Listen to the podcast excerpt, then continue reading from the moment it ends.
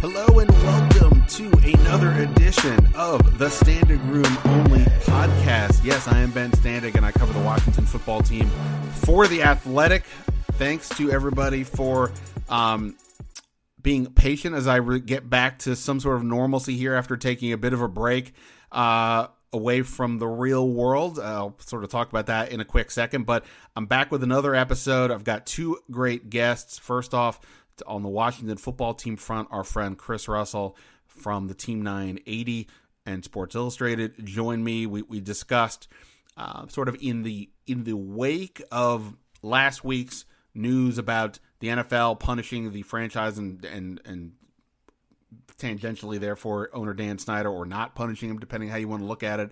Um, we discussed the idea of Ron Rivera, who already had a lot of power here we got into the idea of just how much does he have relative to other coaches around the league and what if anything does that power mean going forward as we're a few weeks away from training camp and we got into some other things about the Washington football team as we get closer to training camp and then uh, for the first time on the podcast had a special had this special guest uh, NBA insider Tom Haberstroh. I say NBA insider. He's also a top chef analyst uh, which is a fantastic competition show. And we talked about both of those things. We got into the NBA Finals, not so much the Suns versus the Bucks, but sort of what does this matchup of teams that are not sort of your traditional powers. They don't have uh, an, an, obvious all time, all time, all time top tier legend in no LeBron James, no Steph Curry.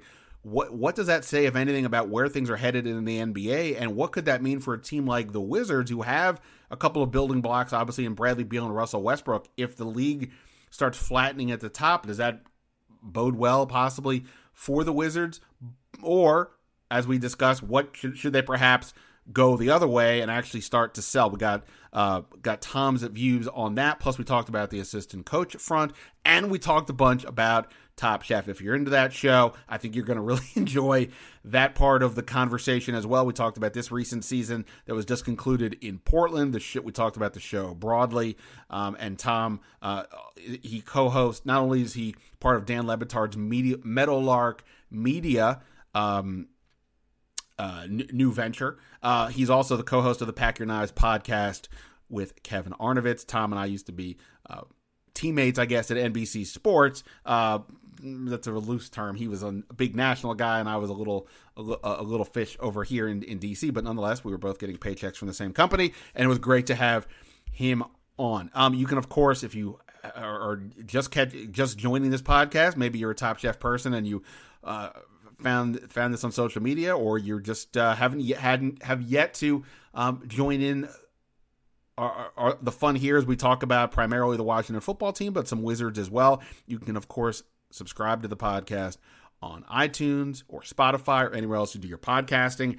If you want to catch up on some recent podcasts, before I went away uh, for a couple weeks, uh, you can. I interviewed Ron Rivera. You can listen to that one on one, and subsequently, I've talked to um, uh, Jon Machota, our Dallas Cowboys insider, and a bunch of others. You can find that on iTunes and all those fun places. And of course, you can read all my work on The Athletic when things will start getting cranked up again here pretty quick as training camp is, you know, we're, we're less than three weeks away from all that going on. Um, before I get to uh, to Chris and to Tom, just wanted to say, you know, like I, I, did go away, and and you know, anybody who knows me personally knows that I don't really do vacations not not by not not I'm, I'm not anti-vacation. Um, you know, when when you did, um, you know, I've talked about my my journey in the sports world here a bit uh, uh, on this podcast and various other uh, platforms I've been on, and you know, when you're a freelancer, as I was for really most of the last ten years, um, you know, if you freelancer means if you don't work, you don't get paid, and I liked getting paid uh, was kind of important for things like you know rent and food. So um, I almost never took vacation. I mean, like yes, I would go to Las Vegas, but I would time it to go during the NBA Summer League. So I would be able to do freelance stories while I was there, or maybe I would visit friends out of town. But I was always bringing my laptop uh, with me to you know to do some work in between some fun. Um, this was purely I went away. I took social media apps off my phone. Uh, I I largely avoided people. I actually went to Los Angeles, where um, that's not an unusual place to go. Was I actually had not been to LA since my I think I thought I thought about this was like my my my teenage years. I went there with my mother. Um, we did sort of the standard touristy stuff, going to you know Universal Studios and and uh, you know things like that. Uh, I didn't do any of that this time. I literally closed off my brain as best I could. I I I was uh, I I would wake up, I would go find a beach, and I would sit on it, or mostly I would walk on it. Uh, I was sort of I was in the Marina Del Rey area, um, which is great, and which is right next to Venice Beach, which is obviously a very different world from from here. And uh, I would uh, you know really I would just I was just trying to cl- just get away from it all as best I as best I could. I really don't think I had other than like talking to like uh, whoever you know somebody whoever was uh, checking me in at a hotel or uh, the waiter waitress. I don't think I was really talking to any other people in any real substantive way. I, you know, maybe who, you know, some a, a, a, rando sitting at the at the you know at the bar stool next to me or somebody on the beach. But like, I really was doing my best to sort of catch my breath, refresh, regroup. Um, and look, obviously, LA is an incredibly beautiful place. Um, you know, drove up to Malibu, drove down to drove south to Manhattan Beach. I mentioned um, on uh, in talking to Tom that I went to a, a restaurant um, in uh, Playa del Rey, which is a little bit south of Marina del Rey, um, where um, a Top Chef, a former Top Chef winner, has a has a restaurant and.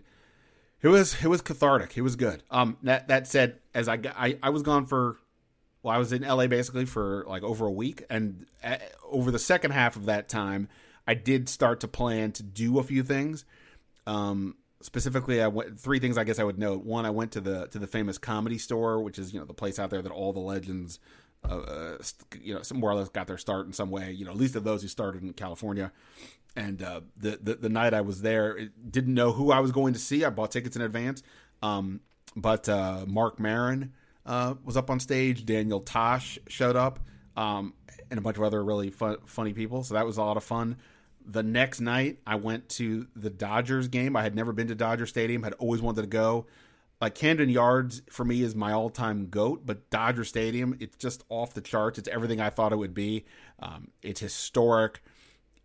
It's not beautiful like in the, you know, sort of the more modern sense, but it's sort of like think RFK Stadium, but like in your mind RFK Stadium, and then think like they it didn't it didn't it wasn't it wasn't it, didn't it never reached a decrepit phase, but they kept it sort of traditional and spruced it up a bit in a variety of ways and modernized it some, yet still kept the old school charm. That's the way Dodger Stadium is. Plus, you have you know sunsets that are just you know you know they're just mind mind blowing. Oh, and by the way, the game I went to, the Chicago Cubs threw a no hitter.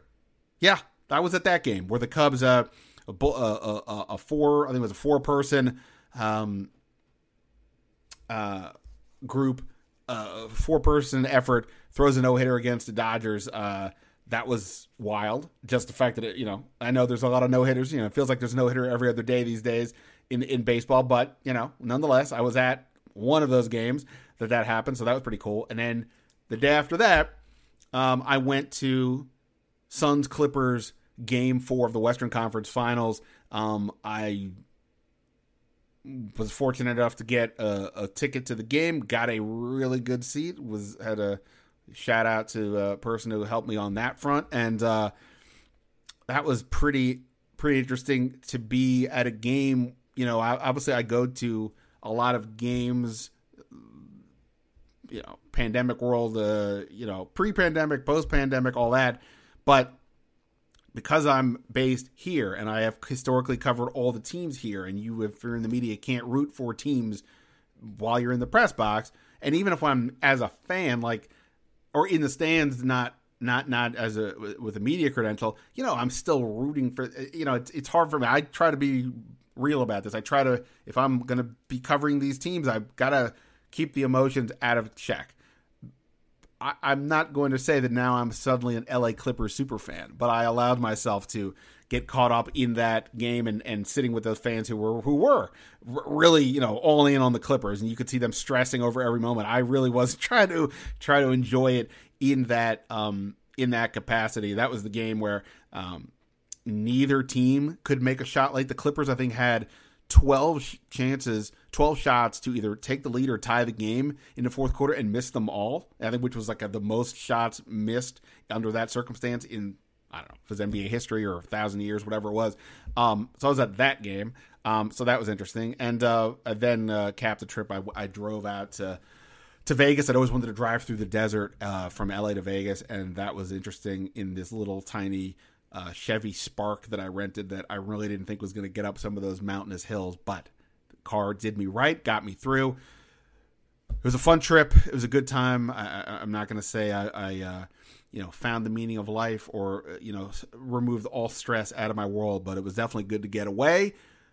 And now I'm excited to be back. I don't know if excited. That's maybe a bit of a stretch, but I'm glad to be back. I'm glad to be back here talking sports talking in this episode Top Chef, and there's a lot to uh, to, to to to get to. I usually at these opening in this opening try to give you guys some thoughts on the football team, uh, you know, some some notes I've heard, but you know, I'm not going to really I don't really have that right now per se. Chris uh, Chris and I got into a few things though, so so you know, some some thoughts I had get into there. Uh, we'll get back into a bit more of a rhythm here going forward, and I've already got some fun interviews lined up, uh, including one with uh, Sam Cosmi obviously Washington's second round pick. Uh, so plenty more to come here on the podcast. And again, if you want to listen, make sure you subscribe. Uh, iTunes, and uh, I should have said this at the top, and I guess next time I'll say this at the top to drive home the point. But um, actually, you know, look, if, you, you're an iTunes person, you have a chance to drop a review and a rating. Fantastic. Um, I, it, it's a help, a big help, I promise. Um, all right, enough of that. I just wanted to let you guys know where I was and what was going on, and uh, back in the swing of things, and we will see what happens. Oh, I you know, like I said, this is my first podcast back. I did the podcast last week when the Dan Snyder NFL news broke, but you know, I was sort of a rush job and, and I didn't explain to you guys kind of where I was at, so that's what I wanted to do here. Um, all right, let's get to this. We're gonna start off with Chris Russell talking about the Washington football team, then we'll get to Tom Haberstroh talking about the Wizards NBA finals, where the league is headed. And Top Chef. All that and more here on the Standig Room Only podcast. All right. Um, as promised, joining us here on the podcast, you know him, you love him, even if you don't want to admit it. He is Chris Russell from the Team 980 and somewhere warm in your hearts. Chris, I appreciate the time. Hope you're doing well. Uh, I'm doing good, Ben. Thanks for having me. I don't know if anybody loves me, actually. Uh, they might tolerate me. Um, so, you know, I, hopefully I don't I don't have as many haters as I once used to have. But it's like I'm always good to be with you. It's like people think I like I, I hate LeBron James because sometimes I might be critical. It's like I, no, in fact, like he gives me something to talk about all the yeah, time. So I have a exactly. you, you know you, you, don't want somebody who's gonna who, who's in your world and then just leaves and you don't even remember it. You, exactly, exactly. One thing in, in in this business, you don't want to be like you know, to your point, boring or straddling the fence all the time or I guess overly predictable, right? You know, we want to we want to be fresh, we want to be creative, we want to be innovative, we want to be interesting, uh, but we also want to be true to ourselves. But you know, usually the most boring are the hardest to listen to because, like you said, they don't give you anything to really chew on. You know, and uh, as a big guy, I like to chew on something. You know. Absolutely. And obviously, with this team, there's constantly meat on the bone. Yeah.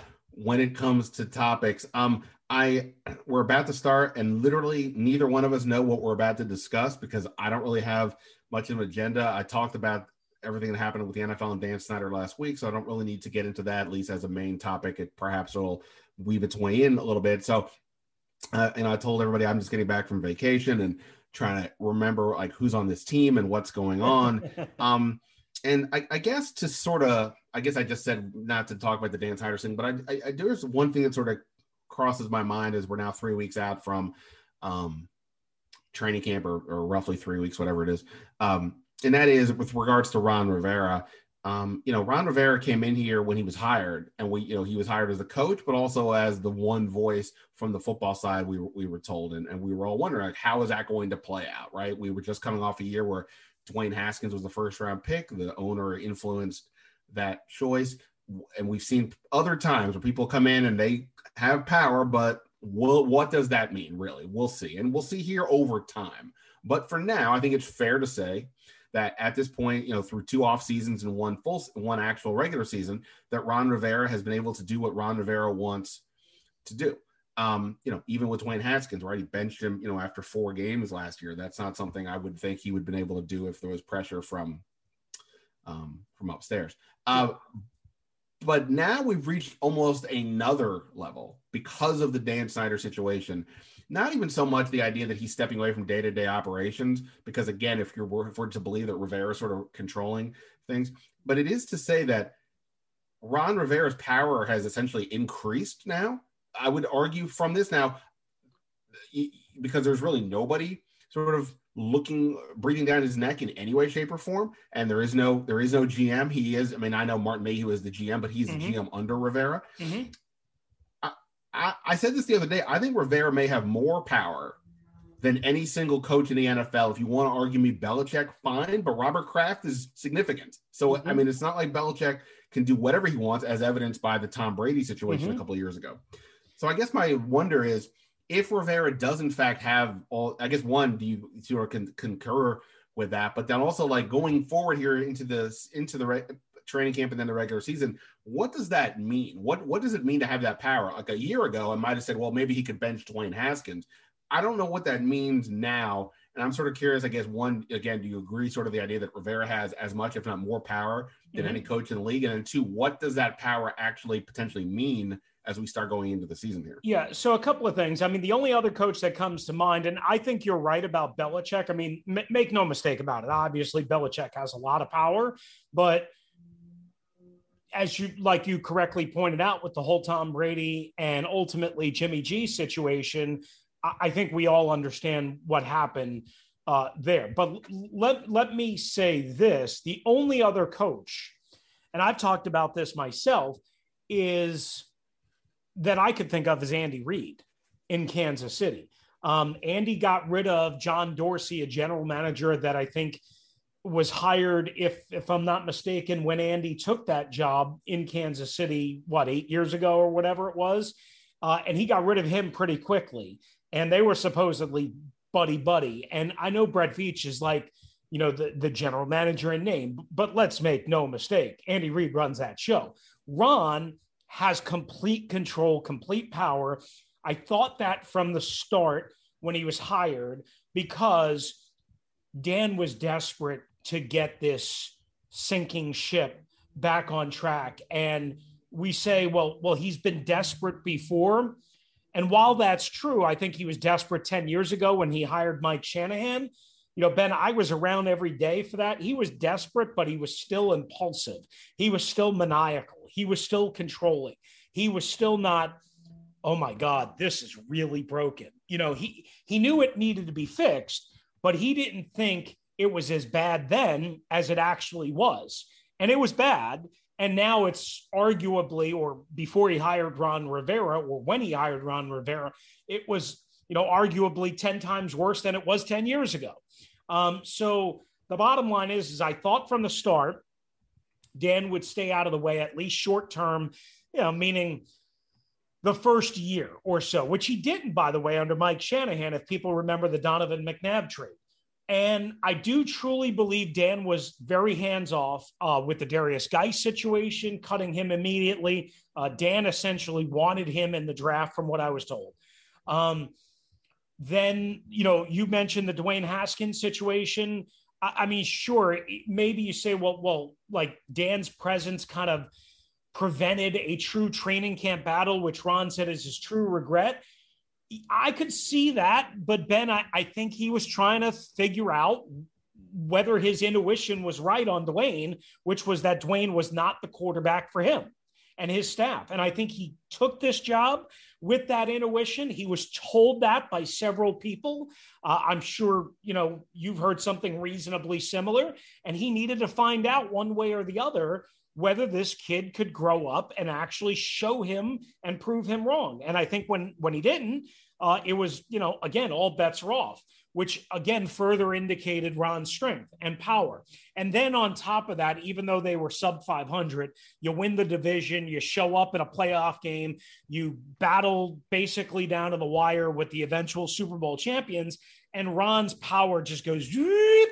And then, you know, you let him hire the GMs that he wants and, you know, the personnel people that he wants and gets rid of Kyle Smith. And, you know, again, everything get brings in Curtis Samuel, brings in Ryan Fitzpatrick, brings in William Jackson III. Seemingly, by all accounts, has a, a strong draft. I mean, the arrow just keeps pointing up and up and up and up. And like you said, eventually it might go down, but right now it's nowhere close to go. It's going to take a lot for it to go down. It's going to take maybe a three and 14 season or a 4 and 13 type season for that arrow to start going down. So I think Ron has as much power as anybody in the National Football League, and he probably deserves it.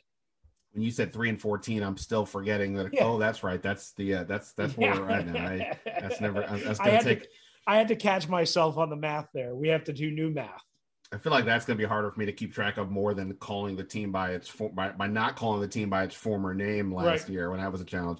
Um, so like I said, in terms of going forward, so like I'm trying to think like when okay, so we say that somebody has power, right? Ultimately, what does that really mean? Now, Ron Rivera already is the guy running the roster, so you know if he wants to keep player X or Y or, or whatever, then then that's gonna that's gonna happen. And by the way, mm-hmm. to your point about Andy Reid, like at least when the Chiefs make a trade, it's still discussed like Brett Veach made this trade. Brett mm-hmm. Veach is the one who gets quoted in a story about why they did this, that, or the other. Yes, Martin Mayhew was at a press conference or two with Ron Rivera, but like I, I don't know when we're going to be in a world in which somebody will report that Martin Mayhew engineered the trade or right. signing or whatever right. to do that, and that's where I think it's a.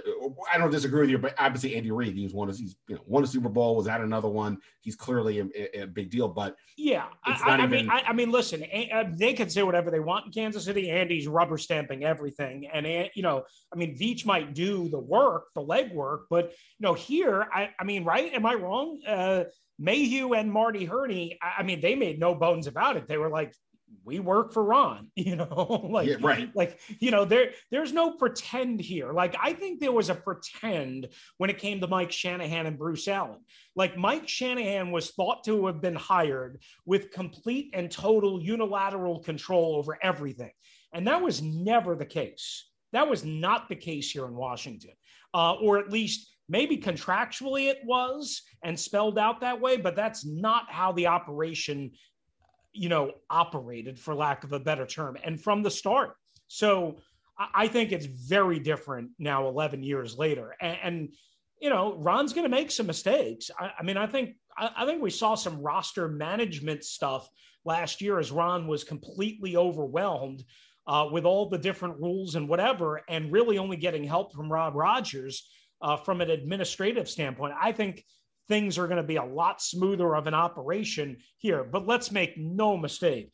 I mean, player fill in the blank is not getting traded, cut, or promoted, or or whatever without Ron's seal of approval, one way or the other.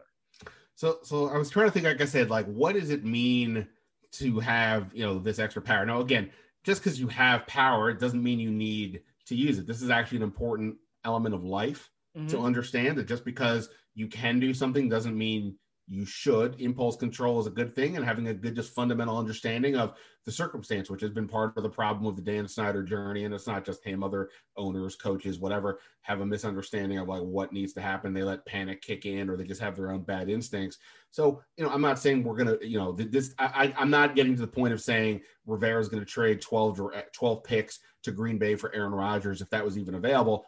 But I do think if he wanted to, there's I don't know if there's much of an obstacle at this point for that to uh, for that to occur. Not, not that Dan, I mean Dan Snyder being uh, away from operations. Again, it's apparently, as best we can tell, a self-imposed situation, and he's still the owner of the team, and so his his wife is now the co-CEO. So somebody would be aware. Oh wait, we're trading for Aaron Rodgers. What are we doing? Like, but but but I just don't think that right now, based on on how that side of things are going, that Rivera would get any pushback. But on the more tangible level, that I'm not remotely suggesting they're going to Aaron Rodgers is going to even get traded, let alone come here. But like for example uh, Brandon Scherff, right? I mean, we're now D- July 15th is the deadline for the franchise tag. If Brandon Scherff has not signed a long term deal bef- between now and then, then he will play the final. He will play this year under the um, franchise tag for a second straight year. And I was about to say this will be his final year with the team, and I think it probably would be. Um, he's not. He's he. His side's not going to take at that point less than 18 million annual average salary from Washington, barring the unforeseen and the team logically is not going to give him that. So he would likely go sign a multi-year deal in free agency somewhere else if he hasn't already come to terms. But having this extra power, if Rivera was inclined, he did give him the franchise tag. If he was inclined to say, "Screw it," uh, uh, I'm blanking here. What's the name of the guard that Kansas City signed? Joe Thuney. Uh, um, yeah, Joe Thuney from New England. Right. So he, I, I don't, uh, I don't have the numbers in front of me, and like I said, my brain is still in vacation mode. But like he was, he was like somewhere around 17 million a year, I think. Yeah. Um, it may not be a, a 17 million average, but in terms of guaranteed money and all that, uh, it was it was a hefty contract. I'd have to look at the average. I, I, I believe Brandon still average wise because of the franchise tag you know, still is the number one paid guard in terms of average annual salary. But Thuney is right there uh, with him. And and and here, but here's the thing: Thuney, uh, if I'm not mistaken, Thuney's like a year younger, if I'm not mistaken, um, and also much, much, much more dependable. You know, I mean, th- this is this is the ultimate rub with Brandon Scherff. and they say all the right things, Ben. But I mean, like I, I don't know about what sense you have, and you're, you know, you get like I don't, I don't know who, who if you've talked to anybody that has given you a wink, wink, nod, nod, but I, I mean, th- there's a reason why they haven't blown out the budget for Brandon Scherff, right? I mean, like I'm, they think he's very good. They're not wrong, but they don't. I, I don't get the sense that they think he's elite, and whether it's because he's been not durable or, or, or just because maybe he's very good but not elite um, they're not going to break the bank for him and they've had plenty of opportunities and it's clear that they haven't been willing to do that so um, maybe it's a matter of semantics but i i, I think this I, I'd be surprised if this ends in a multi-year contract in the next, you know, eight days, nine days, whatever it is. I'd be very surprised. Um, I, I think it would be a good thing if it does for stability, but I don't think it's I don't think it's likely to happen, and I don't think it should happen at the players uh, at, at, the players' price point. I, I, think it should be if it's going to happen at a very reasonable cost for the team, and that's just my perspective. Yeah, no, I agree. I mean, I, I, even before they gave him the tag, my take was if they gave him the tag, this will be Brandon Scherff's last year. There won't be a long term deal because his side's shown no indication of wanting to. Or I shouldn't say wanting to, but there, you know, it's been we it's been through two years of this, and there's no there's no sense that anything is is, is happening. But but I guess my point is that like if Ron Rivera wanted to get that done, he now is in the position I think to kind of do that. I understand that Brandon making 18 million. Let's just say for argument's sake they they take the franchise tag money and just use that as the base as the salary. Like if Rivera said to Scherff three years for you know 18 million, you know, we'll give you most of that and guaranteed. Like assuming that his side would be willing. I'm just saying I think now this power that we're discussing. I'm not saying Dan Snyder would have been interfering previously, it would have been objecting, but just this is the type of thing that I think Rivera could just do if he wanted to without really any any any obstacles um, similar to something with Jonathan Allen, right? I mean, if Jonathan Allen to me seems more likely to get a long term deal, um, obviously he's younger. Um, you know, from a, I think Brandon Scherff, obviously from a, a culture standpoint, absolutely works, but so does John Allen, who's a local guy. He's part of that defensive line that we've all obviously talked about a bunch. But as I brought up to Rivera the other day when I spoke to him here, that you know, how do you realistically extend all four of the first round picks? I don't think you can. I told him that. Mm-hmm. I didn't really exactly disagree, but he said it was a, or he didn't really, he didn't really give me, gave me a neutral answer, but he kind of said, look, it's going to be a challenge and we'll see. Yeah. But this is another type of thing where if he just says, screw it, whatever's going to happen, I want this done. We're going to give John Allen. Now, look, he technically, Rob Rogers, you mentioned him before. Rob Rogers is somebody there. Clearly, Ron listens to him, and Rob Rogers might say, hey, Ron, we can't realistically afford to do any of these things. We can't give Brandon Scherff that money. We can't do this. So I'm not saying R- R- Rivera's going to go Colonel Kurtz here for those of you who know Apocalypse now and just sort of go off the reservation with whatever he wants. But I'm saying, but these are the types of things he could say, screw it. There's no obstacles in my way. I want this done. We're getting it done. Yeah, absolutely. He can do that. But I think the, the key point that, you know, the key point that I look at is number one, Ron's never managed a salary cap before. He's never done contract negotiation. He's never managed a salary cap. Uh, and he didn't really do that last year. I mean, certainly he had more input, more control, more fingerprints on it. But my understanding is Rob Rogers really helped Ron more, much more than, say, Ron helped Rob Rogers. That's number one. Number two, um, you know, I, I, would say this. One of the things that struck me, and I'm not sure how how it, it, it played with you. I think when when either Ron said it when they hired Marty Hurney, or Marty said it after they hired him. You know that one of the things that you know kind of went wrong in his second tenure in Carolina, meaning uh, Marty's, was you know they they may have been too loyal. They may have been too aggressive in signing guys to earned contracts. And you know, when when you hear something like that, that tells me what it tells me is we're not going to break the bank really for anybody. Either you're going to play nice or with us, or you're not going to be here and and and you know maybe i'm reading that wrong but but what i mean by that is you know we have a team to look out for. We have a team and that team is greater than the individual break the bank methodology. And, and i think i think that's probably rubbed them the wrong way when it comes to brandon Scherff and i think if any of these defensive linemen and specifically, I would say Daron Payne more than Jonathan Allen, Chase Young, or Montez Sweat. Um, if I had to pick one aside, if either one of them wants to break the bank, there's going to be a lot of, you know, uh, I guess friction, if you will, in terms of getting a long term deal done. That's just the way I see it.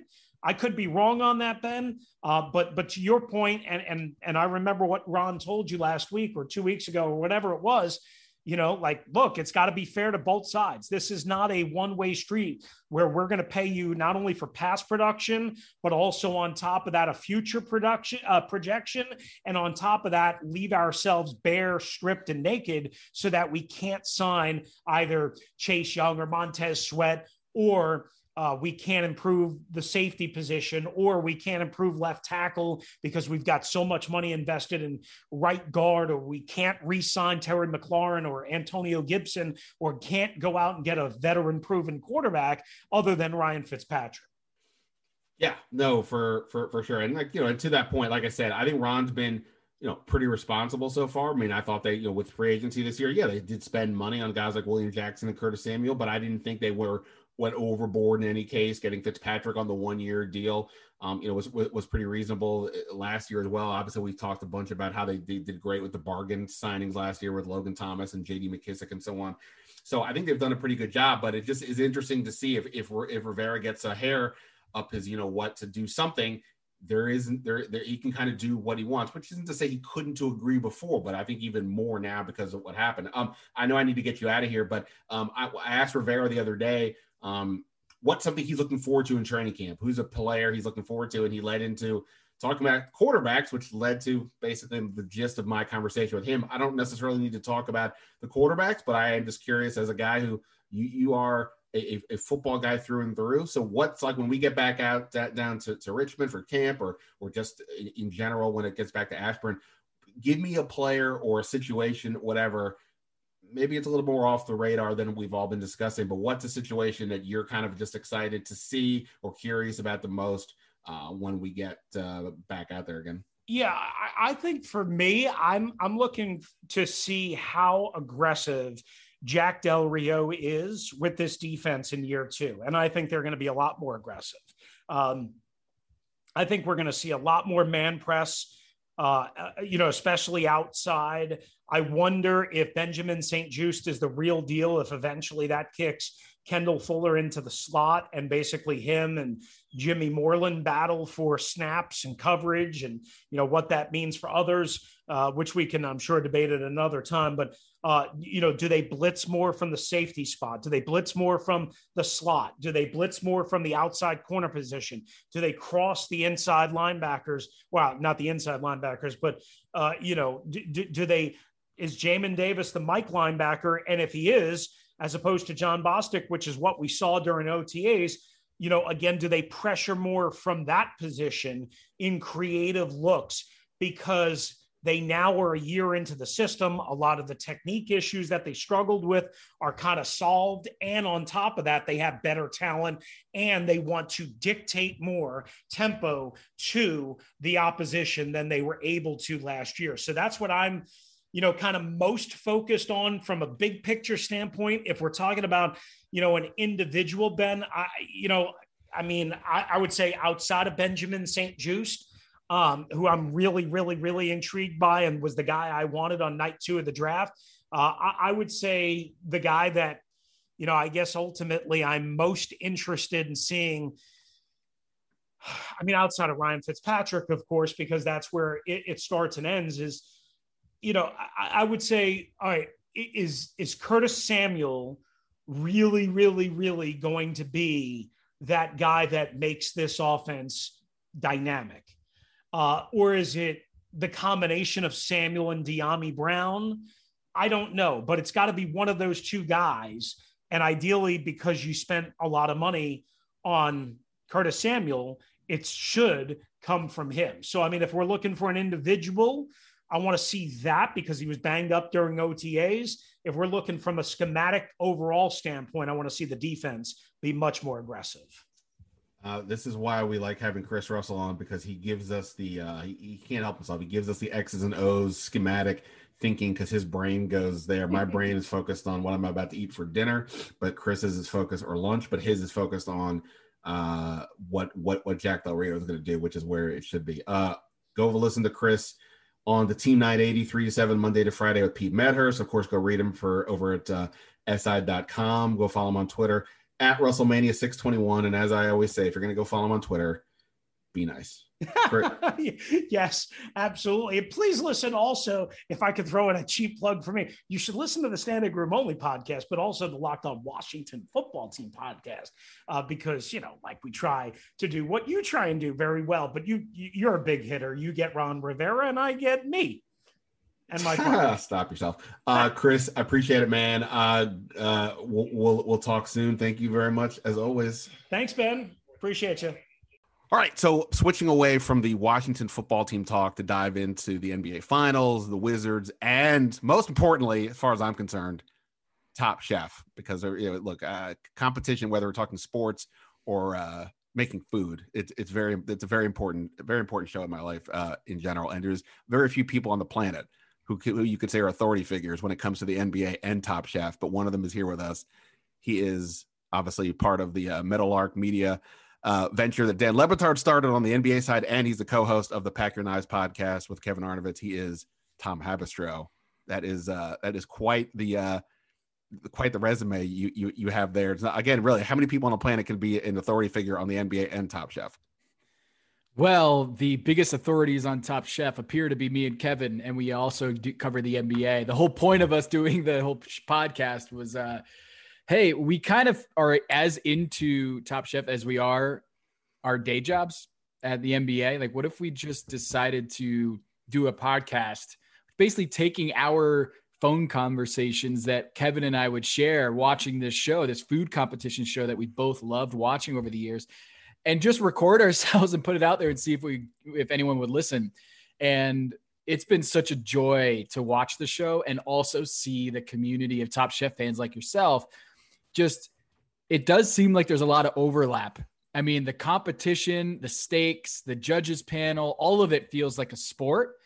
And during the pandemic last year, when everything shut down, I think uh, we got a lot more listeners to the show because it was the only sport happening for a period of time. And so um, we love doing Pack Your Knives and we love Top Chef. And so it's, it really does feel like it, it is a sport. So it's a natural show to do um, alongside our NBA coverage. I always think that like because I like Survivor, I like Big Brother. Uh, well, I, I, I can't believe I'm admitting I like Big Brother in, in, in, public, but uh, like I like the the ones where there's like a game. Like there's reality shows like you know Jersey Shore. That's like a different thing. But the competition shows like Top Chef, uh, yeah, you get to know the people. There's some drama, personal drama, but there's like an actual game to it where, the, like you said, those of us who like sports, it sort of is a natural thing. Um, all right, we're gonna get into that, but I, I want to start with the uh, with sort of the basketball stuff with with with, you. Now the NBA finals are going on. We're, we're not really going to talk about the Suns and the Bucks per se because look, this is a Washington based podcast and we're talking a couple hours ahead of game 2, so who knows what the world will look like before then. But I, I wanted to bring up the finals in in this way as a broader topic. I'm curious what, what, what you think of this. Of uh, the NBA history, I would say there's like a, a, a line of demarcation in like 1980 when Bird and Magic entered the league and that sort of marks the modern era, I guess. I would argue that this finals matchup with the Suns and the Bucks, there's some very good players, and who knows what happens in the future. Maybe one of these teams wins this title and rips off three and four years like the Warrior, you know, kind of like the Warriors did, or who knows what. But you know, as it stands, this final does not have a player that either is or projects to be like an all-time time time player. Chris Paul's great and Giannis is a two-time MVP, but they're not I, I wouldn't say they're projecting to be Jordan, Magic, Bird, Duncan, Kobe, LeBron or that. From the team perspective, we're not sitting here going, boy, I wonder how the Suns would match up against any of the Jordan Bulls or the 2016 Warriors. Somebody's going to win a title. That's history, but it's different to me than it's not his. We're not looking at something that's historic. And it seems to me this is the first finals matchup, again, since Bird and Magic entered the league, that doesn't have either of those elements. And there's a reason why I'm bringing this up, but I wanted to get your thoughts, I guess, on that before I get to the next part. So the the Wizards, like I guess you could say that, that when you look at the Bucks and the Suns, hey, I think the Wizards could potentially, you might look at the situation and say, hey, the Wizards could be the next Suns or the next Bucks next year. I think Giannis isn't LeBron. Chris Paul isn't Magic, but they're still really good. They're sure. still superstars. And I'm I I'm admittedly a Chris Paul apologist sometimes. Like I think if a lot of those injuries doesn't happen with the with the Clippers or with the injury in Game Five against the Warriors in 2018, where Chris Paul tears his hamstring, maybe we are thinking Chris Paul is in that tier. If if those injuries do not happen, or Donald Sterling doesn't happen, or right. what have you. So putting that aside, I mean, I think Giannis Antetokounmpo and Chris Paul are top 25 players. I mean, Giannis being a two-time MVP at age whatever he is right now he's on that trajectory of being top 25 all time. If there's a top 25 greats in NBA history, I think Chris Paul and he are on there. Um, so that leaves the rest of the NBA to say, all right, well, maybe if all I need is a one superstar and a one borderline all star, maybe I can make a run at this thing. Problem is, everyone is going to think that. So you're not going to be the only team to look at this finals and say, hey, we got a shot at this thing. Now, everybody, I guess this is the argument for parity, is everyone from Miami to Indiana to uh, Memphis to New Orleans with Zion. If you, as long as you have one player that could be considered a superstar or close to it, you could talk yourselves into being a title team. But because there are so many more teams jockeying for that position, I find that it actually flattens the odds because rather than four teams who have a chance, now it's like 12 teams and you're fighting against 12 other teams. That actually, in some ways, makes it even harder for you to get to that spot. and, and, that sort of leads into where I was going. Like I and like to be clear, like I was, uh, you know, look, it looks like it could be an entertaining finals, and I'm not. It's fine. I'm I'm I'm, I'm sort of fine with the fact that at least for one year we get a final that doesn't have LeBron, Steph Curry. You know, obviously, I think I think I saw a stat that like since 2008, every finals had either Steph Curry, LeBron, or Kobe Bryant in it. So this is obviously not not not not that, and and we don't know what's going to happen going forward. Maybe we get back the next year and it is just the same old. It's LeBron against Kevin Durant if we get Lakers Nets, yeah. and it'll feel yeah. like it's been the last you know 30 years. But that was sort of my wonder: is is it possible? Because look, LeBron is on the back nine of his career somewhere. We don't know if the Warriors are ever going to get back there. The Nets thing had felt volatile from the start, both from the personalities and then from the health of some of the players. So who knows what happens there? The Sixers, you know, they were the one seed this year, but well, the Ben Simmons thing is a mystery, and Utah is the one seed this year, which is unusual. But who knows what happens there? It feels like maybe, or is it possible? After all these years where we go into every NBA season where we kind of say, okay, three and four teams. We kind of know who they are. These are the teams that are going to contend. And almost always that kind of is how it plays out. And if there's a, a random team that gets in, it's like Toronto, where you had Kawhi Leonard, a, a guy who'd already won a finals MVP, taking that team to to the end, and he had some I don't I, I want to say some luck, but some you know injury things happened along the way as happens every yeah. I mean, that, Ben, what you're getting at is like this is not n- new because it happened in 2019 where the super team broke up because of injury and a team Toronto that had been winning 60 games in years prior but you could never get over the hump made the run. And I think it points to teams have to be requiring health because if you look at the Suns they are a very healthy team all season long and you need to have injury luck on your side um, who could have thought that Chris Paul would be considered like the the golden standard of being a healthy team, like the leader of that team? right. So there's got there's a lot of that goes into what the Suns are doing, what the Bucks are doing, but absolutely, I think it's fair to question whether the era of super teams is breaking up a bit. Just as we thought that they were ramping up, maybe it's this um, era of have a deep team that is run primarily by a superstar in Giannis or Chris Paul. Yeah, and that's the thing, right? I mean, you have like the Dallas Mavericks are having a moment right now in terms of this offseason, but they still have Luka Doncic, who's, you know, arguably the best player, you know, some would say in in the whole league. And like Denver had the MVP and Nikola Jokic and the Sixers. Yes, things fell apart for them, and we don't know what's going to go on with Ben Simmons, but you still have Joel Embiid, and you know either Simmons could turn it around or they trade him for a bunch of stuff that puts him to another level. And then that's not even counting the Lakers, the Nets, um, you know, again, Utah was the one seed, so on and so on. The, the, the Atlanta Hawks made the Eastern Conference final. So it does feel yeah. like, on the one hand, maybe, I guess that's ultimately my question. Do you think we're at a point going forward that instead of the three, instead of the standard NBA, which is the one sport that is, you kind of know each year who the contenders are versus, say, the other three main leagues that every year it's a little more vague? For sure, and you got a little fluky winners, or you know, like you said, do you think it's going to ultimately go back to president? This is what the NBA is. You have the best player, the be- one of the best three or four players. You're going to be a contender, and ultimately that how it shakes out most years. Yeah, I think that I think this year proved that um, you know there there is something to the fact that superstars are getting hurt more than ever, and you know 10 different all-stars ben 10 different all-stars have missed games this postseason due to injury the highest of all time. The previous high was six. So we're now 40% higher, rough, roughly speaking, higher than the highest previous mark. So what does that mean? It means next year, all these stars are coming in rehabbing this summer and may not be in prime shape. Whereas in years prior, they might be having their full off season, able to just get in some real rehab work, at the beginning, but then work on their skills and get into training camp super uh, healthy.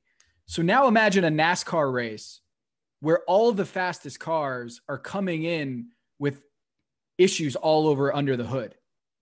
You know, something's going to break down. Like the biggest predictor of injury in the NBA is prior injury. So going into next season, whether it's James Harden, LeBron James, Anthony Davis, Kyrie Irving, um, uh, Jamal Murray, uh, Luka Doncic had some injuries at the end. Damian Lillard, like when you look at all the all stars that got hurt this year, that means that the other teams that don't have everything all in on one superstar might have more cracks at it simply because they're deeper. So I think if you're looking at the NBA now, you have to understand that injuries are more prevalent than ever at the top. And so that means that there's just it's there's risk in building a super team because if LeBron gets hurt or if Anthony Davis gets hurt, everything falls apart. Whereas if you have something like the 20, 2004 Detroit Pistons, where you're built with a staff of really good players, and I think you can make the same, you know, comparison to the Suns, where they just have like six or seven really smart, good players that are healthy, young and old. Jae Crowder and Chris Paul with DeAndre Ayton and Devin Booker that is a that is a really tough team to beat. And so the trouble is everyone's doing that. Everyone's looking at okay, if all I need is one superstar, I can make a run at this thing. And you can see how all these teams, Denver, New Orleans, uh, you said Luka there, they all think they have a shot. So I think it does flatten it. Um, and I do think that the injuries are going to perpetuate because of the fact that all these stars are coming into next season having to rehab and fix all these issues. I don't think they're going to be fresh come next season. Right. I mean, you know, I didn't mention obviously the pandemic is part of all this. I mean, it, you know, these these last two years have been uh, incredibly affected by it, particularly last year with the bubble, but this year too. Uh, the, the season started pretty quick turnaround that had to affect injuries. You had obviously teams like the Wizards were, were had their seasons uh, go off the rails because of the pandemic, and that affected all kinds of, of, of things. And I'm sure that's part of you know when we do sort of the final autopsy of all the injuries this year. I'm sure that will be factored uh, factored into this. Uh, sp- speaking of the Wizards, let me shoehorn them into a conversation about NBA contenders, which is not something I ever do because I'm I live in the real world. And like I said, at a building block level, when you have two guys in Bradley Beal and Russell Westbrook, two All Star level players, that seems like a reasonable place to start if we're talking about a potential era going forward here. Of, of, of the league flattening out in terms of contenders, right? Uh, in any given game, the Wizards could have the best or you know two of the three best players in a given matchup right uh, because of those guys but the worst place to be we always say in the nba is the being in the middle meaning you're not really a contender but you're also not bad enough to be in the position to get like a top five lottery pick and that's where the wizards kind of are. But even within that group it feels like they're in another subset because other than beal and westbrook they don't really have like a veteran laden team that seems like you know they they they're, they're, like they have enough but like to, to be interesting but they don't really it's most of the team is younger guys that you probably would say in some circumstances look trade bradley beal begin your rebuild with Rui Hachimura, Deni Avdija, Daniel Gafford. You've got the 15th pick, whatever you get from Beal. But then you have the Westbrook thing where you can't trade him because of his contract and he's not the easiest guy to fit into a team. So it's hard to look at the Wizards and to know exactly – where to go. We've talked about that a bunch here, and I'm just sort of curious from your view in terms of both the Wizards, but also sort of where we are with this era, like we're saying, of potentially things flattening out. What do you what do you do if I give you the GM reins? What do you do with this team? Yeah, I think you have a real serious conversation with Bradley Beal about a realistic roadmap to being a contender. And I think Damian Lillard's having the same conversation with Portland is like, what are we doing here? think uh, Tommy Sheppard and Ted Leonsis and the front office need to have a real conversation with Bradley because he's off at Team USA right now, and he is absolutely having conversations. I'm guessing yeah, oh, um, with other superstars, being like, "Hey, where can we do this?" He might be campaigning for that place to be DC, or he might be listening to Draymond or listening to whoever it is, being like, "Hey, why don't we do this out here?" And so, look, they're not naive. The Wizards front office and whoever they hire as a coach, they're not naive. They know that Bradley Beal is a wanted superstar and his contract is up next year. And so you can see a situation in which you're going to get offers for Bradley Beal that are going to be very enticing, especially when you watched the Phoenix Suns make one move essentially with Chris Paul. And you could argue, talk to yourself and Jae Crowder being an additional move there and now you're on the verge of winning a title. Who can that be? A lot of teams are probably looking at Bradley Beal as that guy, or they're looking at Damian Lillard as that guy, or they're looking at Ben Simmons as that guy. So far, we haven't heard that Bradley Beal has, has made a trade demand, but I do think that you have to be realistic about where the where the Wizards are. They went uh, 34 and 38 last season, which is almost the same exact, I want to say, as what the Phoenix Suns were a year ago before they ran ran the, ta- the table and got to the finals. So you could say I'm the, we could be the next Suns, but every team is saying that. Right. And so I think you have to have a real conversation with Bradley Beal about their future.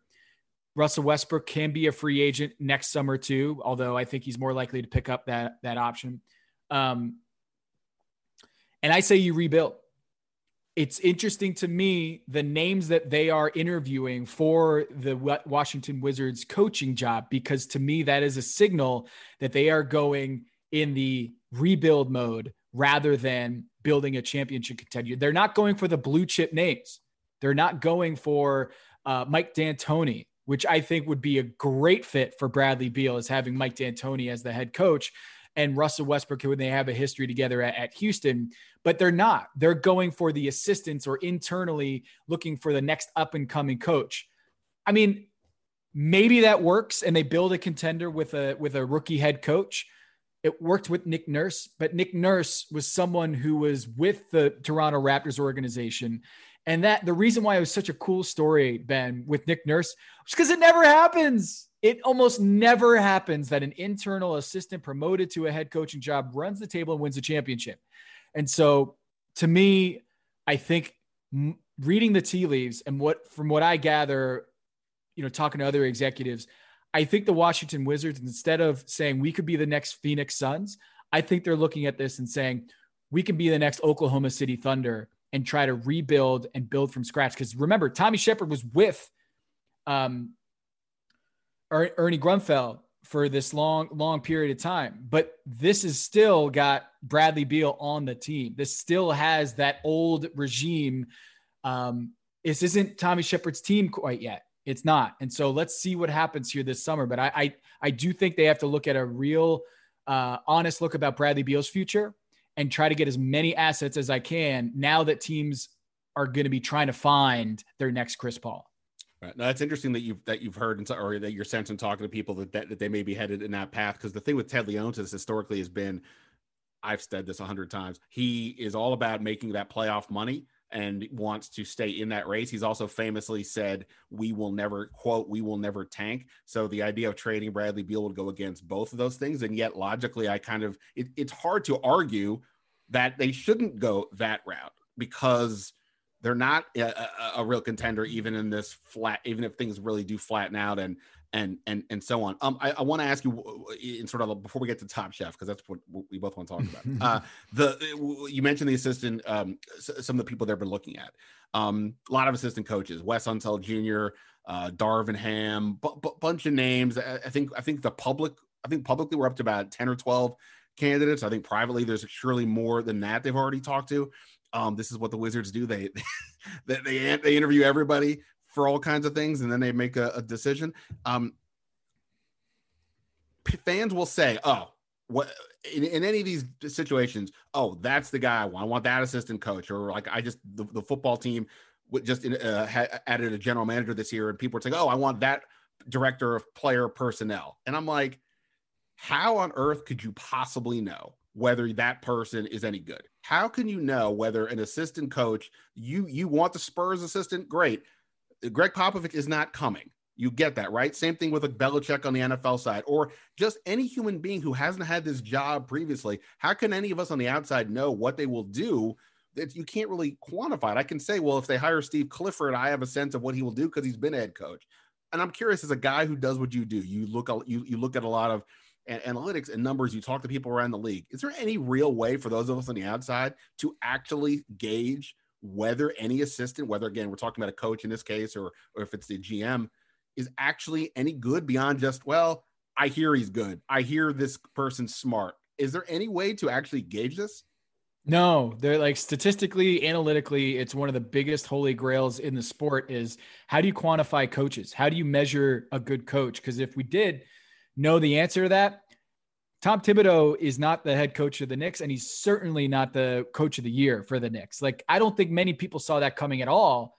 with that roster, in that city, Tom Thibodeau putting together the four seed, I don't know if they if they projected that, they're lying to you. So I think it's really hard nut to crack. The idea of we could project coaching performance in today's NBA because if a team improves, is that because of internal re- improvement of its players? Is it luck? Or is it like the coach figured out something? And because we don't, we're not in those huddles, we're not in those behind the scenes meetings, we really have no idea. So, what you end up having to do is interviewing people who are around that head coach or that assistant head coach and trying to get a feel of, okay, are his strengths or his or her strengths good for what this roster is going to be? Steve Nash is a great example in Brooklyn he has an amazing ability to manage egos or at least get people in line to a greater goal. He might not be the most steeped in X's and O's and, okay, we got to drop a play right here. What are we going to run? He might not be steeped in, you know, the best halftime speech, but he sure as heck showed that he can get Kevin Durant and Kyrie Irving and James Harden to like playing with each other. And for all of the talk about Kyrie Irving and Kevin Durant and their personalities and James Harden, uh, off court stuff. Wasn't a whole lot of that this year. And so when I looked at this season, I was like, man, Steve Nash, I just don't know if that's a great hire. Tom Thibodeau in New York, good luck.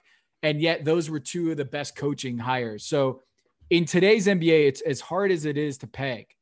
And um, for, for the Wizards, what's difficult about this situation is who is this coach coaching next season? Right. You're hiring a head coach for a job that might not have Bradley Beal or Russell Westbrook on it. We don't know what Thomas Bryant's going to be like next year.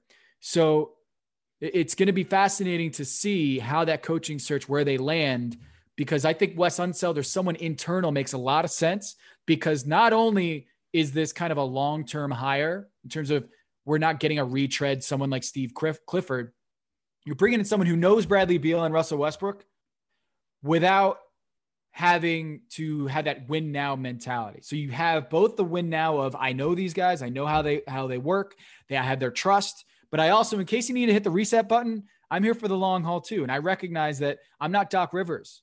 I'm not Gregg Popovich. I don't need to win now to feel like I need to take this job. I'm okay with rebuilding for the next three, four, five years. So that's what I think is going to be important here is does Wes Unseld or some of the internal candidates have the same qualities that you want to have as a head coach that they can get the most out of Bradley Beal and Russell Westbrook? And are they qualified to lead a player development phase where they're going to be a few years before they really hit their prime? Is there a name that you've uh, either you uh, somebody you know that you like among the names that have been that mentioned as interview candidates, or somebody you've heard around the league that, that you find interesting, or would you just even care to make a, a wild prediction as to uh, who gets the job? I think Unseld has the inside track here, and um, I've heard great things about him as as a as a uh, basketball mind and a motivator. I think for the Wizards again, like what we tend to do in the NBA, and this is true in the NFL, is take whatever the reputation was or on the spectrum and just go to the end of the pendulum and go to the opposite ends of the spectrum. If you got a hard ass coach, let's go with a player friendly coach, right? If you have someone who's more of a, um, you know, up tempo, like pl- offensive coach. All right, now this one we're going to go with like a defensive minded, grinded out lunch pail coach. We see this all the time in the NBA. And so you take Scott Brooks, who's more known as an offensive minded coach. I'm interested to see whether they're going to go and try to find someone who's um, who's got more of a reputation for being uh, more of an innovator defensively and trying to you know go that route. So I don't know who it's going to be, um, but I think Wes Unseld makes a lot of sense for the Wizards.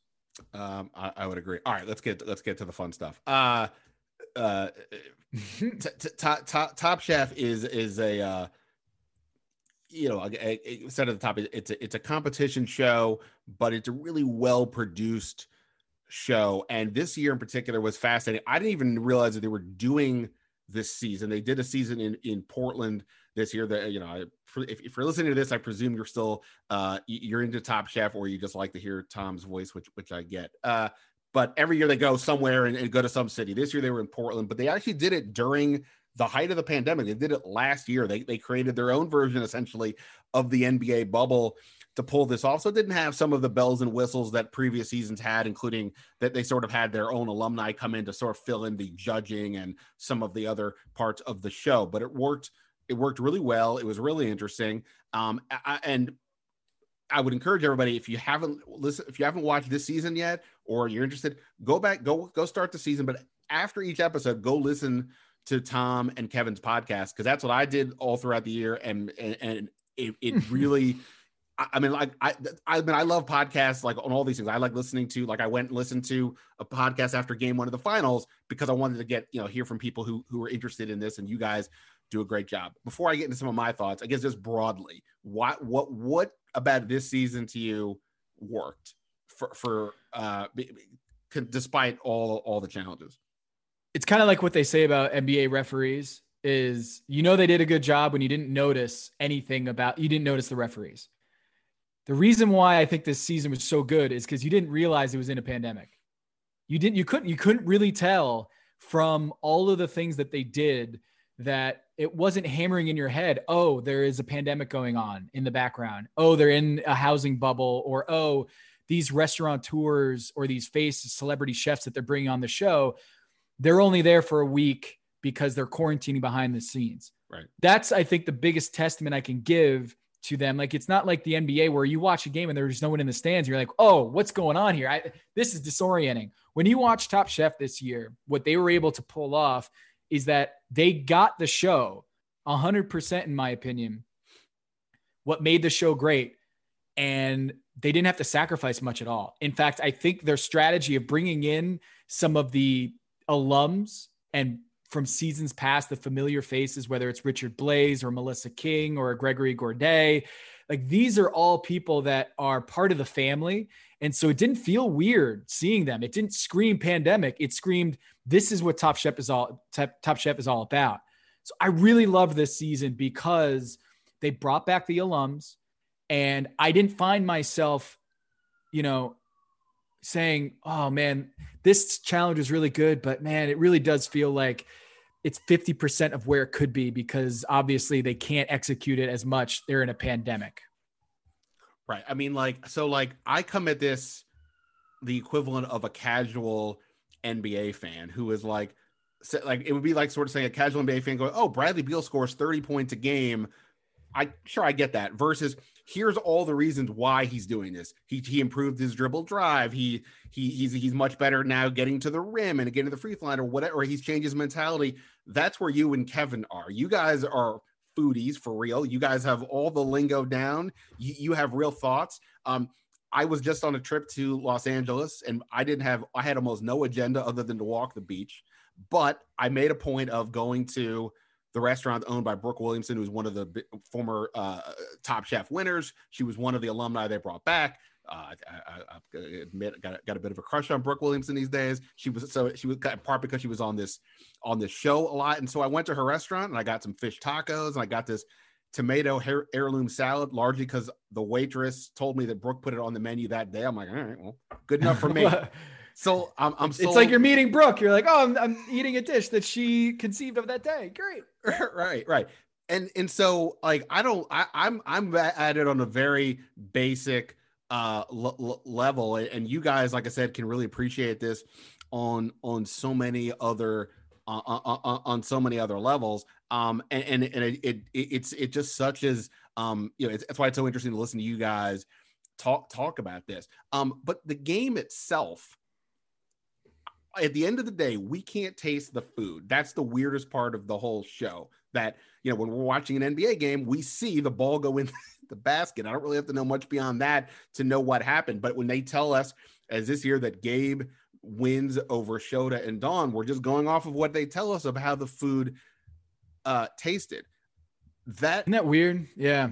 Yeah, it, it, it's bizarre. So here's the, the one thing we do have those we sort of know what the rules are we understand the guidelines. Here are the guardrails. You each have each competition, you have to make clam the the base of your meal or you're cooking at a campsite with no um power electricity or, yeah, yeah yeah yeah or you have to go out and find your own food or you have this much money you know you have to do you have to plate four four courses over a certain amount of time and plate eight eight people uh, eight, eight plates to get done that's all we know and that's what the weird thing for me this year was as you guys talked about was dawn who's a former olympic athlete who um, is clearly an amazing chef. She continually all year long could not plate enough uh, didn't finish her plating properly across the board. And as somebody who tries to like follow the rules when we watch these games, it seemed weird to me that this was kept being allowed to happen and she wasn't seemingly penalized because she obviously made it all the way to the finals. And I'm wondering from your perspective, do you think that either said A,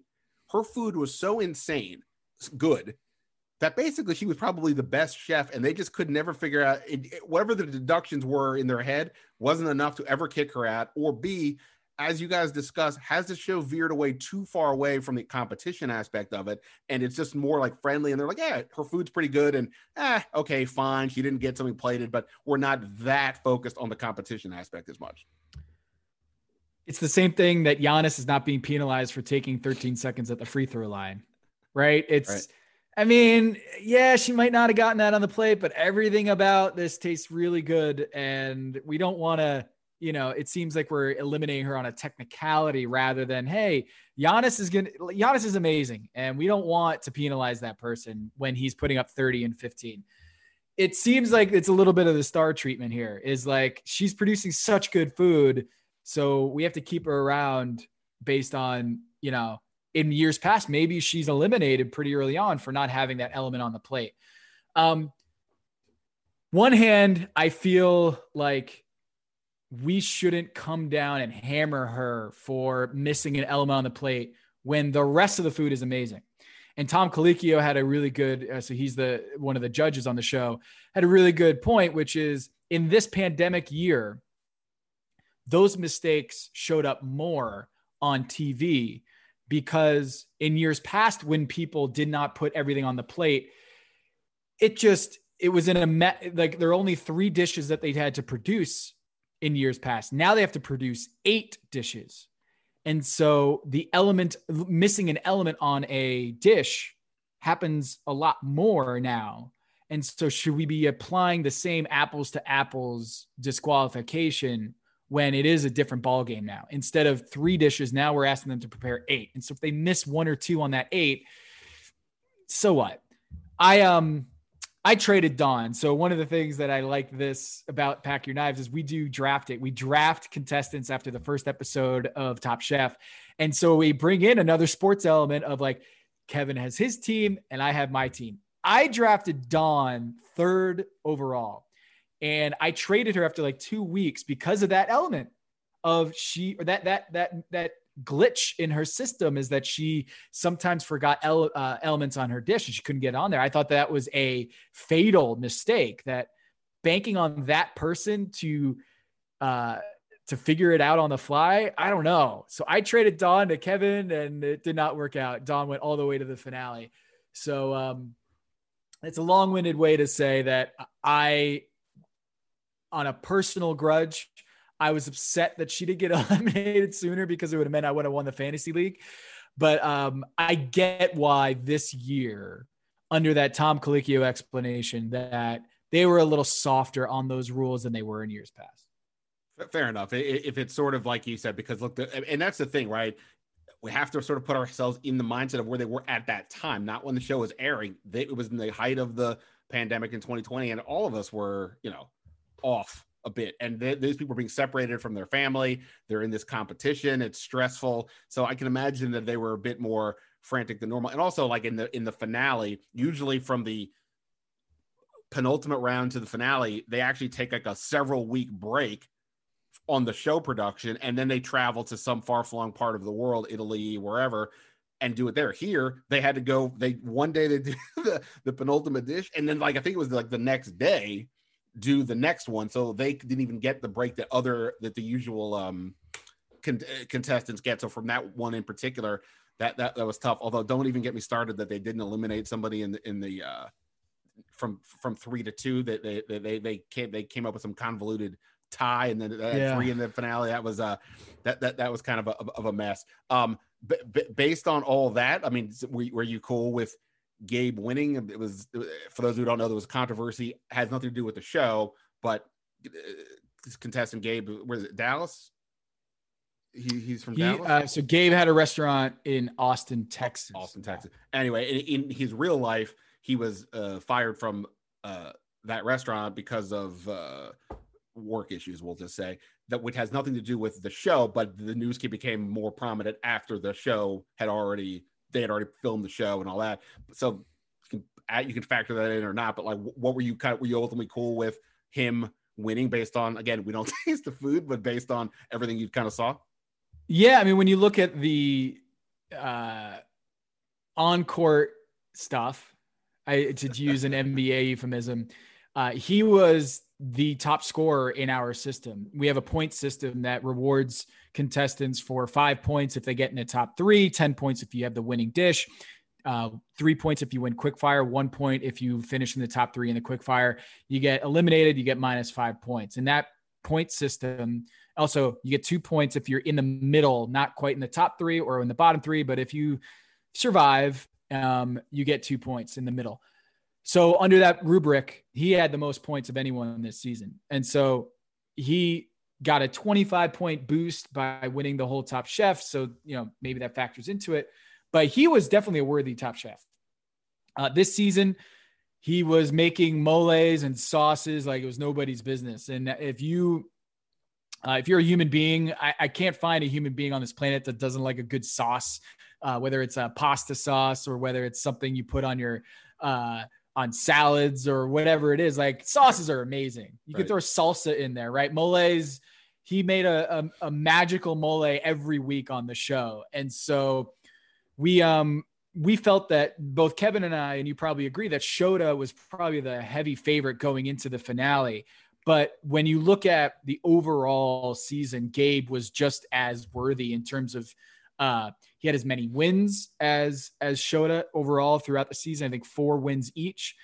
Um, he was late to the quickfire game. He won his first quickfire in the last few seasons, but uh, on the on court stuff, Gabe was absolutely a worthy winner. Um, Shota was definitely upset in that. I think he should have, uh, based on his performance heading into that, he probably should have won.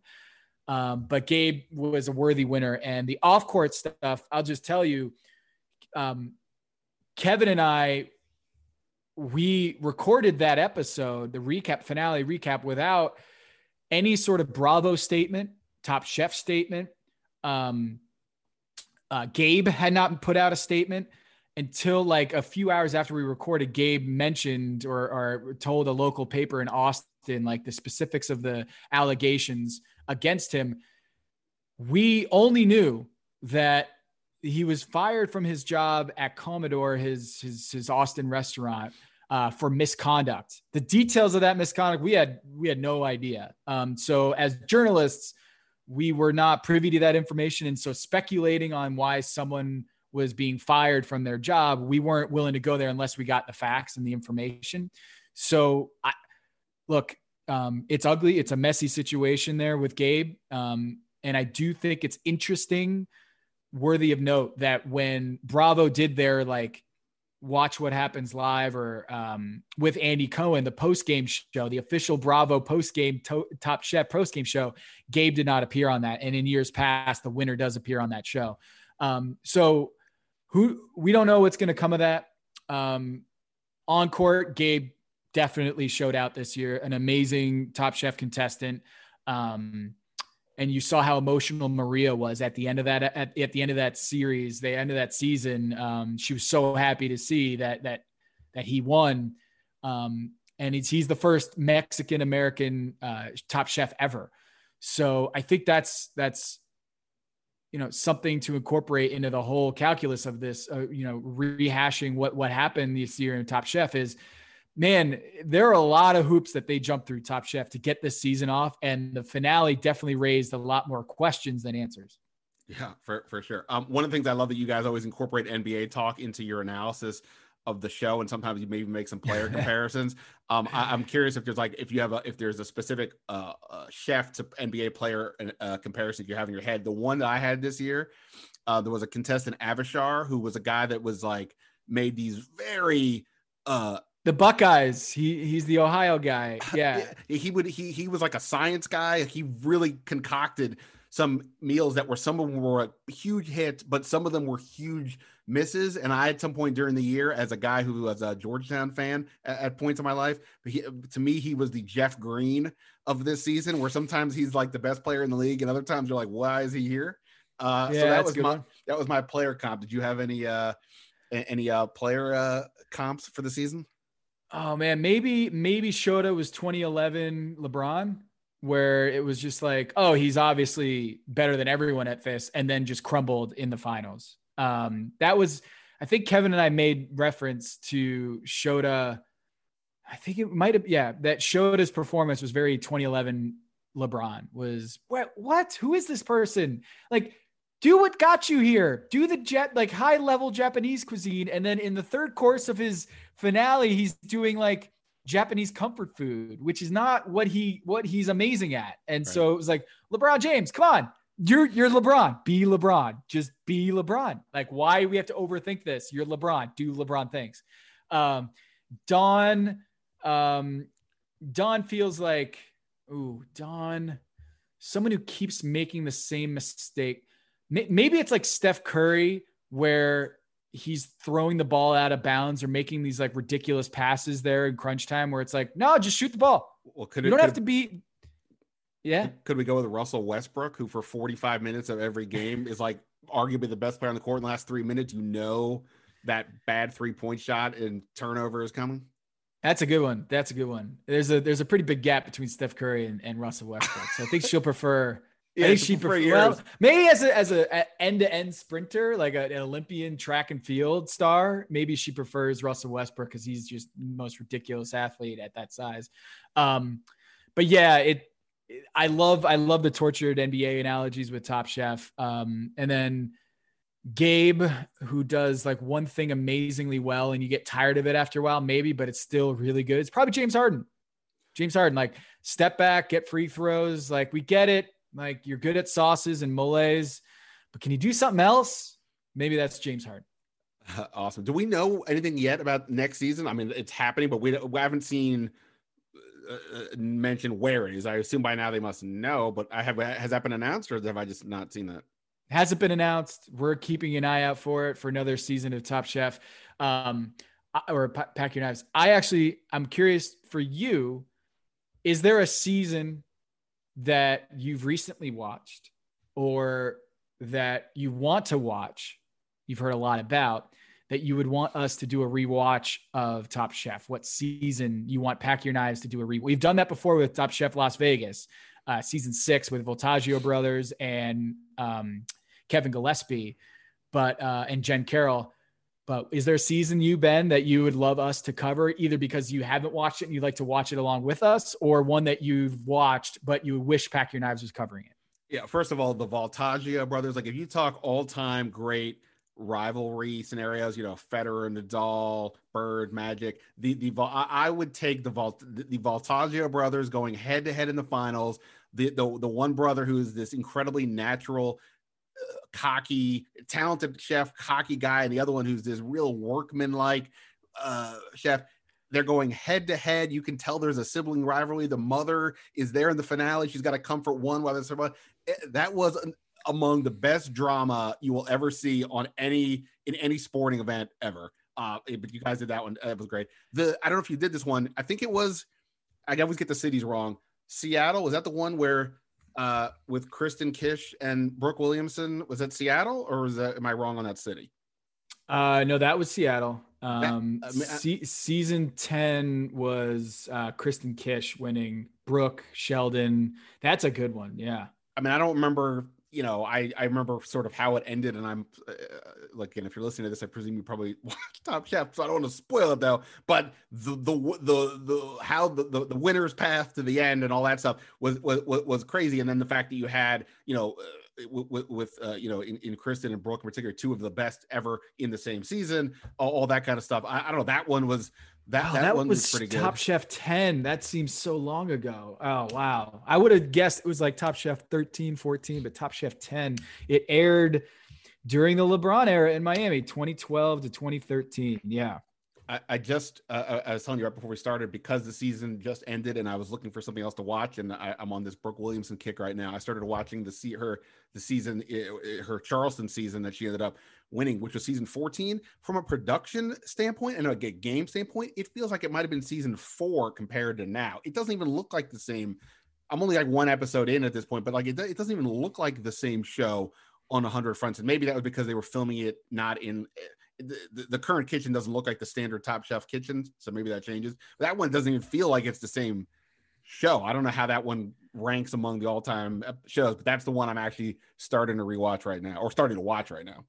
Yeah, it's a it's a great season, and that's the probably the biggest takeaway from watching season six, Las Vegas, is watching the fashion, watching how it feels like you're going through a time machine, and it just it was a, a, a real big hit of nostalgia watching that season of Top Chef. And it's it's not unlike watching a game from 2002 in the NBA and being like, they wore their shorts that low, or like that their, their jerseys. It feels like they're swimming in their jerseys, and those haircuts. Like, did did Darko really bleach his hair like that? Like that's that's a lot of watching you know early 2000s nba same thing with top chef. So what you're describing is a lot like our rewatch of season six. Well i was just before we came on i was watching some somewhere on twitter somebody was showing for whatever the reason clips of chris mullin as part of the 1984 olympic team in some game and the court has no three point line it just looks so weird. He's taking these long shots from like the top of the key and it's yeah. like this isn't even like he's like barely getting guarded at like 18 feet because that's considered to be a poor percentage shot relatively to you know at the rim. And it's just like the game doesn't even look remotely the same. So um I get that. Did you have you guys did you guys do the All Star season? Um, the one with the when Richard Blais won. We haven't done that. That's what everyone wants us to do is do the rewatch of the All Star season. Yeah, because like I said, I've been a little more hit or miss with some of my years, but that was obviously uh, a, a, really good one. Um, Mike Isabella, who obviously is another guy, it's a little bit of a checkered history to say the least, but he's been he was based here, you know, as are a bunch of these chefs, um, and he was a, a prominent uh, voice on that show uh, as well. Yeah, is, is that is, so? Is that is that your sort of plan to figure out a a a, a run it back uh, season while you're waiting for the next one? Yeah. So until the next season airs, Kevin and I have agreed to do a rewatch we were going to do a rewatch right before they started um, announcing this most recent season of Portland. And so we already know, I think, which season we're going to do, but I'm always curious is going back to season one is that interesting to like just see what the show was like in season one even before padma was on the show or is that just like watching you know 1980s basket like or watching like 1800s baseball where it's just like ah it's just a totally different sport. It's not even the same thing. So we're, we're curious uh, we'll get further on down the road and just like we're going to be picking at the scraps of top chef whether people are going to want to see a rewatch of top chef one which a season that probably 90% of the audience never saw. Right right. No for for, for sure. It's it's it's uh it's interesting right. And any season without without padma i mean i don't know uh, right. That's a tough one. Um, Tom, uh, I really appreciate it. anything. Uh, said you, you the, the, uh, Meadowlark Media. You guys have gotten off to a great start. It's only gotten going here in the last few weeks. It's a ridiculous cast of characters you guys have. Is anything uh, everybody should know about what you got, what you're doing over there, and, and kind of what you guys uh, have going on? Yeah, subscribe to Le Batard and Friends on YouTube. We will be live streaming the show there Tuesdays, Thursdays, and Fridays at 10 a.m. or usually around 9 or 10 a.m.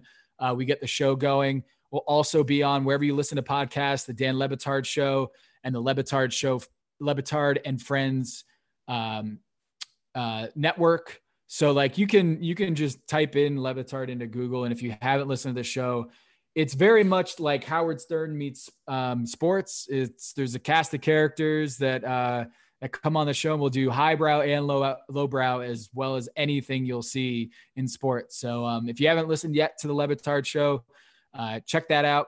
You will be hearing my voice um, stitched into there from where I'm at in Charlotte. But um, Meadowlark Media, the the overarching like media group, uh, we're going to be doing some really good long term projects that uh, I'm really excited about and can't wait to tell you more about as they come. But um, that's what we're trying to do. Um, so subscribe to Le Batard and friends on on YouTube um, to watch us live and also to watch past videos, and also uh, Dan Le Batard show wherever you listen to podcasts. Yeah, I mean, I used to listen to, to at the old place and watch highly questionable all that and he was great. But then like to see all the people he's brought on or all the people that i was already listening to and watching and, and, and liking a lot. So it's a combination of he's really good and clearly he's got a lot of people he has good taste and has bringing on people who get it uh, it's probably the best way to describe if you're if you're into Le Batard, then you have to get it, and uh, that's important to, that he brings people along who are going to ha- help that. Uh, go follow Tom on Twitter at Tom Haberstroh. Go listen to the Pack Your Knives podcast. Go pay attention to, to Dan Le Batard and everybody over at Meadowlark Media. And uh, I, I, I, don't, I don't want to say, Tom, you have to pack your knives and go, but I feels like I almost need to say that. you do. You do. Um, thank you, Padma. Appreciate you uh, bringing me onto the show. That's the best compliment I've ever had. Scary, but I appreciate it. Thanks, man. All right. That's it for this edition of the Standig Room Only podcast. Thank you guys so much for listening, for giving a crap about this podcast, my writing on the athletic, uh, me in general. And I hope everybody is doing well. I hope everybody's had a chance to, or will soon have a chance to get away. Or, you know, look, I don't know, getting away is all relative. Maybe not everybody can get out of town, but, you know, even if it's just getting away in your own space, you, you know, finding your, your happy place, it's important. It really is on all kinds of fronts. I hope everybody has a chance to do that. Stay sane, stay safe, and uh, we will talk soon. Until next time, see ya.